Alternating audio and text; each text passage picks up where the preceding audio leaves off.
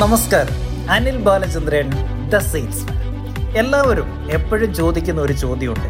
സാറേ എങ്ങനെയാണ് ഒരു ബിസിനസ് സ്റ്റാർട്ട് ചെയ്ത് കഴിയുമ്പോൾ ആ സെയിൽസ് ഒന്ന് തുടങ്ങി വെക്കുന്നത് എങ്ങനെയാണ്? യെസ് അവിടെ ഒരൊറ്റ ഉത്തരവേ ഉള്ളൂ. An entrepreneur should be the first sales person in a company എങ്ങനെ? നമ്മളുടെ സ്ഥാപനത്തിലെ ആദ്യത്തെ സെയിൽസ് പേഴ്സൺ ആരായിരിക്കണം? നമ്മൾ തന്നെയായിരിക്കണം. എന്തുകൊണ്ടാണെന്നറിയോ? നമ്മളുടെ പ്രൊഡക്റ്റുമായിട്ട് മാർക്കറ്റിലേക്ക് നമ്മൾ നേരിട്ട് ചെല്ലുമ്പോൾ കസ്റ്റമറിൽ നിന്ന് നേരിട്ട് നമുക്ക് റെസ്പോൺസ് കിട്ടും.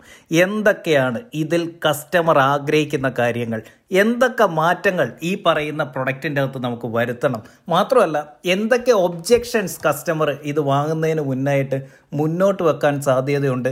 ഇതിന്റെ പ്രൈസിനെ കുറിച്ച് ഇതിന്റെ കോമ്പറ്റീഷനെ കുറിച്ച് മാർക്കറ്റിൽ ഇതിന്റെ അവൈലബിലിറ്റിയെ കുറിച്ച് ഇതിന്റെ നീഡിനെ കുറിച്ച് എന്ന് വേണ്ട ആ പ്രൊഡക്റ്റിനെ സംബന്ധിച്ചുള്ള എല്ലാ കാര്യങ്ങളും നേരിട്ട് മാർക്കറ്റിൽ നിന്ന് നമുക്കറിയാൻ സാധിക്കും. അതുകൊണ്ട് തന്നെയാണ് നമ്മൾ നമ്മൾ ഓന്ത്രപ്രണേഴ്സ് തന്നെയായിരിക്കണം നമ്മുടെ സ്ഥാപനത്തിലെ നമ്മുടെ പ്രൊഡക്റ്റ് ആദ്യമായിട്ട് മാർക്കറ്റിലേക്ക് എത്തിക്കുന്ന സെയിൽസുകാരൻ മാത്രമല്ല ഇത് കഴിഞ്ഞ് നമ്മൾ കുറച്ച് സെയിൽസൊക്കെ നമ്മൾ ഡെലിഗേറ്റ് ചെയ്യുമല്ലോ നമ്മൾ സെയിൽസ് ഡിപ്പാർട്ട്മെന്റ് ഒക്കെ ഉണ്ടാക്കുമല്ലോ.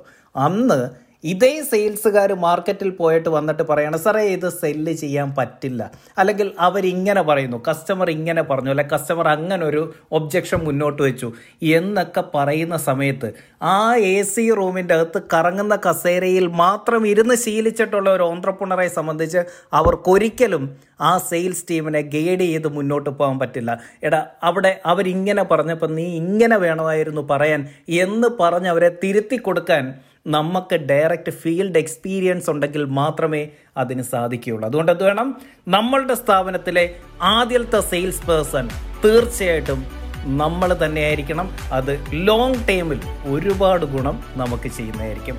Thank you take care bye